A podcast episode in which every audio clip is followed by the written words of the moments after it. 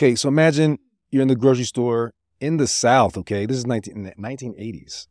And you got these five little chocolate colored skin kids with a white woman as my mom, right? But this wasn't really a popular thing in the 80s. It wasn't even legal to be married to someone of the opposite race until the late 60s.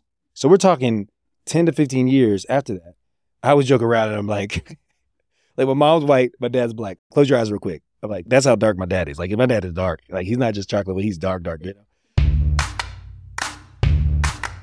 Stephen Jones is an American actor, comedian, host, and educator.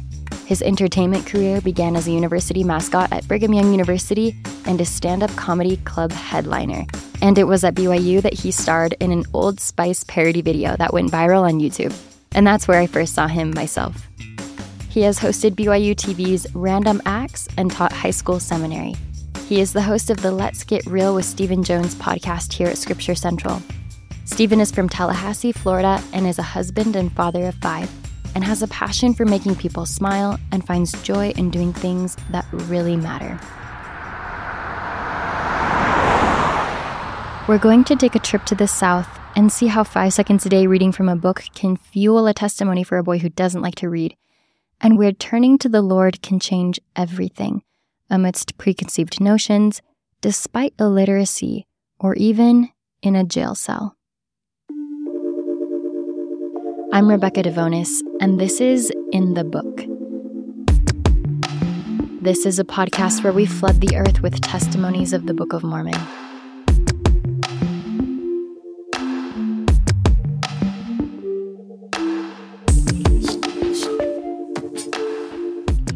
My parents, they meet at, they both worked at McDonald's, okay? Random. They got married, and this is in the middle of, of like the South, right? So this was not a popular thing to do, but it gives you context of my dad didn't care what anybody thinks. And they joined the church in 1979. And my dad knew nothing about race and the priesthood. Mhm. And if he did, he wouldn't care.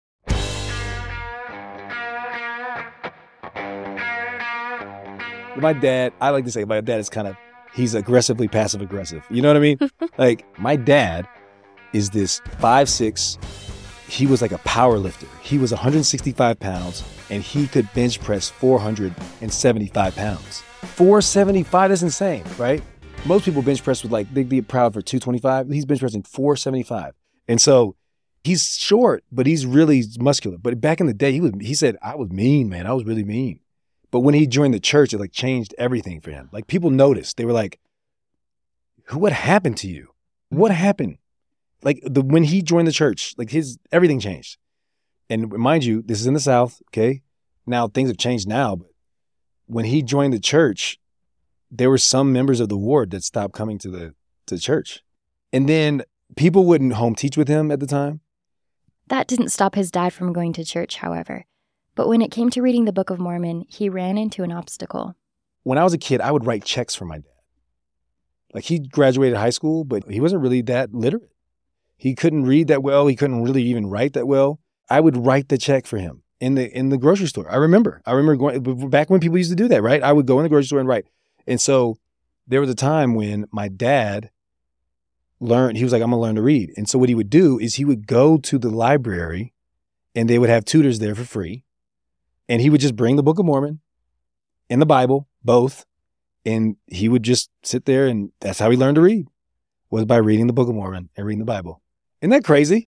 Mhm. In his 40s, in the library, as humble as can be, his little glasses, reading the Book of Mormon. Isn't that cool? That's so cool. Yeah. And so I can't remember when he told me that, but isn't that cool? Like he learned how to read by reading the Book of Mormon.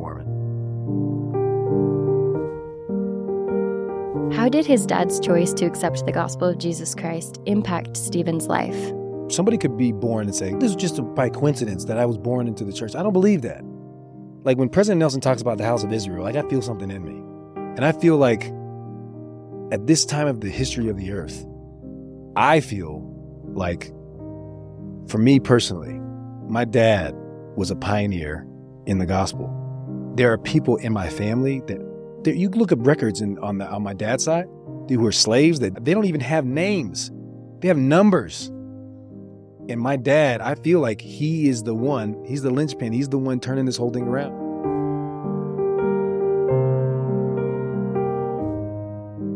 One person's choice really can change the course for generations to come.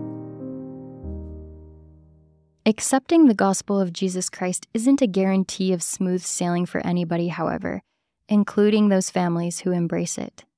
I mean, my mom and my dad, they're amazing people. They ended up getting a divorce when I was six. My dad grew up in the projects, good guy. He used to do custodial work for the church.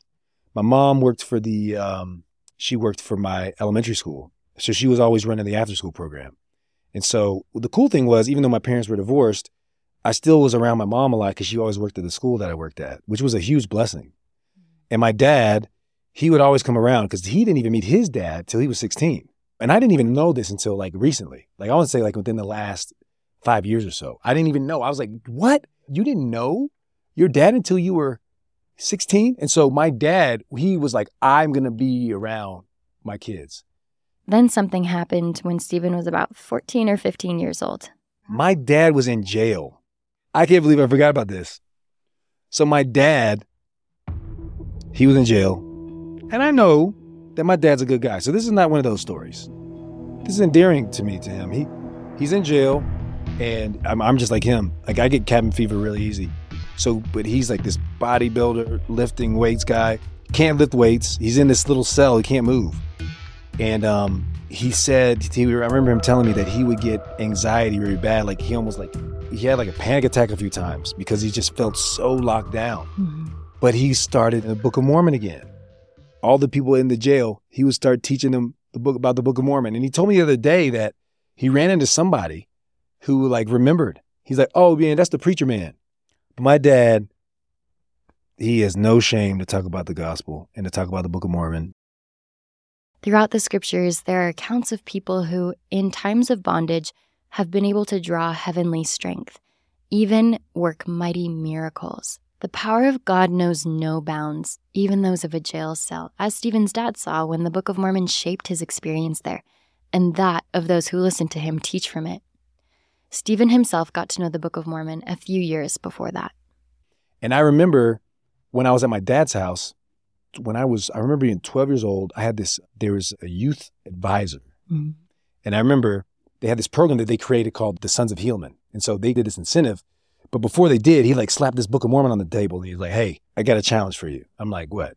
Now, mind you, I'm this kid and I hate, if you could ask anyone in the world if they hate reading, I hated reading. I hated reading. I, I love to learn, but I hated reading so bad. Like when we would do reading time, I would be reading the, um, what do you call it? The uh, Guinness Book of World Record records and like Ripley's Believe It or Not because they had all the pictures, you know? all the other kids are reading like, uh, the uh, boxcar children because I hate reading. I'm not even reading anything. I'm just looking at the pictures, right? Yeah. And so he puts this little book on the table and he's like, hey, I got a challenge. I challenge you to read this entire book. And I was like, you could have said, I'll give you a million dollars. And I'd be like, good, don't need it. he said, wait, now hold up now. If you read two pages a day, two and a half pages a day, you can finish the whole book of Mormon in a year. Okay. There's a friend of mine named Logan. He had one of those uh, little like watches back in the day that had the uh, calculator on it, right? And so he's like, Logan, I want you to time this. He says, How long do you think it would take to read a verse? I was like, I don't know, a couple seconds, right? So he goes, Logan, I want you to time them. Stephen, I want you to pick up the book, just read a verse. And I was like, okay. So he said, go. All right. And I was like, I don't even remember the verse. I just opened up, read a verse, and it came to pass, da da da da. He's like, how long was that? Logan was like, five seconds. I was like, okay, cool. Now wait, read another verse. Find another one. Found another one. He said, read it. I was like, okay. Logan, you got the time? He's like, yeah. Logan hits the watch. Here we go. I'm reading. He said, stop. Logan, how much time was that? He's like, uh, about six seconds. Anyway, I do this another time. It was another five. He's like, okay, so on average, what's that? He's like, five seconds. He's like, so you mean to tell me you don't have five seconds in your day? And I was like, I got five seconds. I was like, yeah, I got five seconds, right? So I literally started doing that. So I started reading. I'm 12 years old. I'm opening up the Book of Mormon. I'm like, okay, I'm gonna read a verse. The next day, I read a verse. One verse led to two. Two led to a column. Column led to two columns. Now I'm reading one page. Now I'm reading, oh shoot, I'm reading a whole page a day, which I never would have thought. But when I started reading the book, I'm telling you, like it wasn't even about the pages, but I wanted to keep reading it because it was so powerful. Now we'll go into the studio to hear more of my conversation with Stephen. I do remember one time. I remember I was at my dad's house, and my dad, at the time, he just moved, and I remember just being on the bed, and it was like he didn't have any AC. It was so hot in the middle of Florida, and I remember my whole family. They were watching some random movie. I don't even know what it was, and I was just sitting with the fan passing by me every two seconds, like every second, be like, "Hold up, fan, come on back," you know. And I remember reading it, just being like, "Man, I don't even remember what verse it was," but I was like, "This book is true," and I hadn't even finished it yet. But anyway, I kept on reading and I finished it. I finished it in a year. So like I started reading more pages than two and a half to catch up. But it wasn't even about catching up anymore. It was because when I would pick it up, I could just feel something different. Can you describe that? It feels like I'm sitting and I'm like with I'm with God. I feel like that's what it feels like to me. Like I, I can't see him. I've never seen him. I don't know what he looks like. But there's just like this assurance and peace. Because if you open the book, every story, story after story, chapter after chapter, is that same doctrine of Christ faith, repentance, baptism, Holy Ghost. You see it over and over and over again. One case study after the next of somebody who thought everything was lost. And he's like, no, no, no, it's not yet. It's not lost. Can you give an example of a case study in the Book of Mormon that has impacted you? Second Nephi chapter four. This is when Nephi is like, man, I am a terrible person in first, in fact, he uses the word wretched, right? And he says, Nevertheless, notwithstanding the great goodness of the Lord, and showing me his great and marvelous works, my heart exclaimeth, O wretched man that I am! Yea, my heart sorroweth because of my flesh, my soul grieveth because of mine iniquities, and I am encompassed about because of the temptations and sins which do easily beset me. And when I desire to rejoice, my heart groaneth because of my sins. Nevertheless, I know in whom I have trusted it's powerful. It's like, so he says, My God hath been my support. He hath led me through mine afflictions in the wilderness, and he hath preserved me upon the waters of the great deep. And so he's getting this assurance back. He's like, Oh, he's helped me before, and he can now help me again. And so it's one that I that I look to a lot because I feel like I feel like that is something that I feel many of us struggle with. Everybody has something. Do you have a specific story where you felt like Nephi? And how do you trust? Yeah, yeah. How have you put your trust in God after you felt like, man, I'm mm. a mortal, this weak mortal person? I've been a bishop for the past three years, and I'm telling you, it is the weirdest thing because I felt closer to God and farther from God than any time in my entire life. I don't even know how to explain it. It's not like I'm far from Him, but it's almost like you need the Holy Ghost so much so you can help people, and that you notice every little thing that you do. It's like I like I'm gonna be talking to these people tonight, and I need the Holy Ghost. And so, oh shoot, that happened, right? And and, and you know nothing crazy, but I want to say, in this entire past three years, I've read that chapter. I don't know how many times. I don't know how many times, and it's that verse 19. And when I desire to rejoice, my heart groans because of my sins, nevertheless, I know in whom I have trusted. I'm doing this for him. It's not about me. It's not, I'm not doing this for me.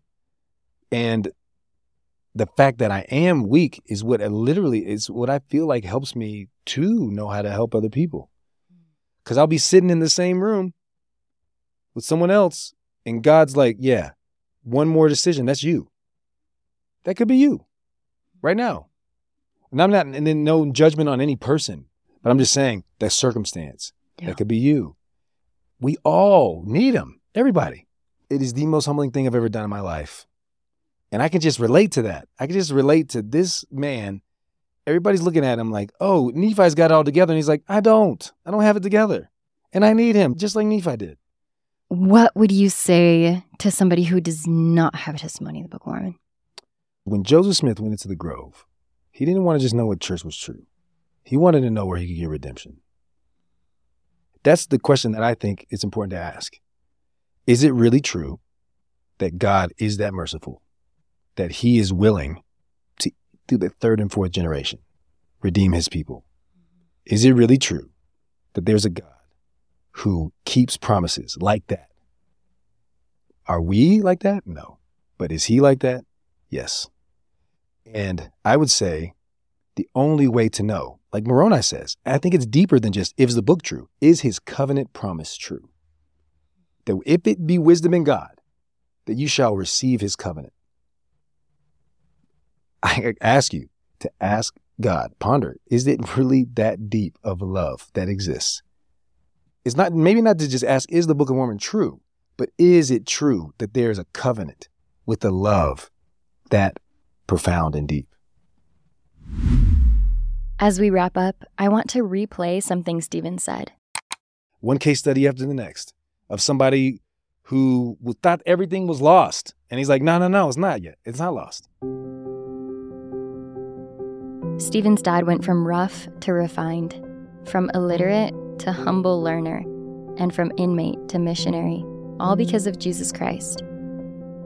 Stephen went from being that kid who disliked reading to the boy who couldn't put the book down, and the bishop who now draws strength from the Psalm of Nephi, a prophet who felt the weight of his mortality.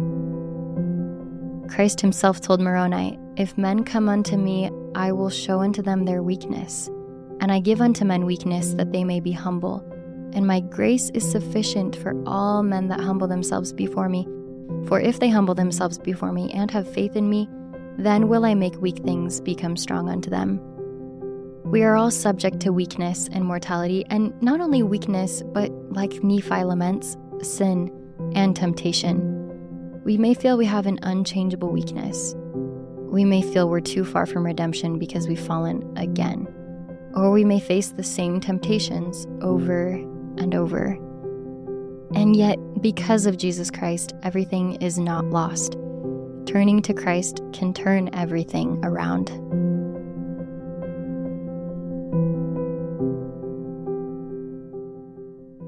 Has the Book of Mormon changed your life? Send your story to inthebook at scripturecentral.org. This is a Scripture Central podcast directed by James Dalrymple, and I produced this episode with script contributions by Ryan Coons. I'm Rebecca DeVonis, and this is In the Book.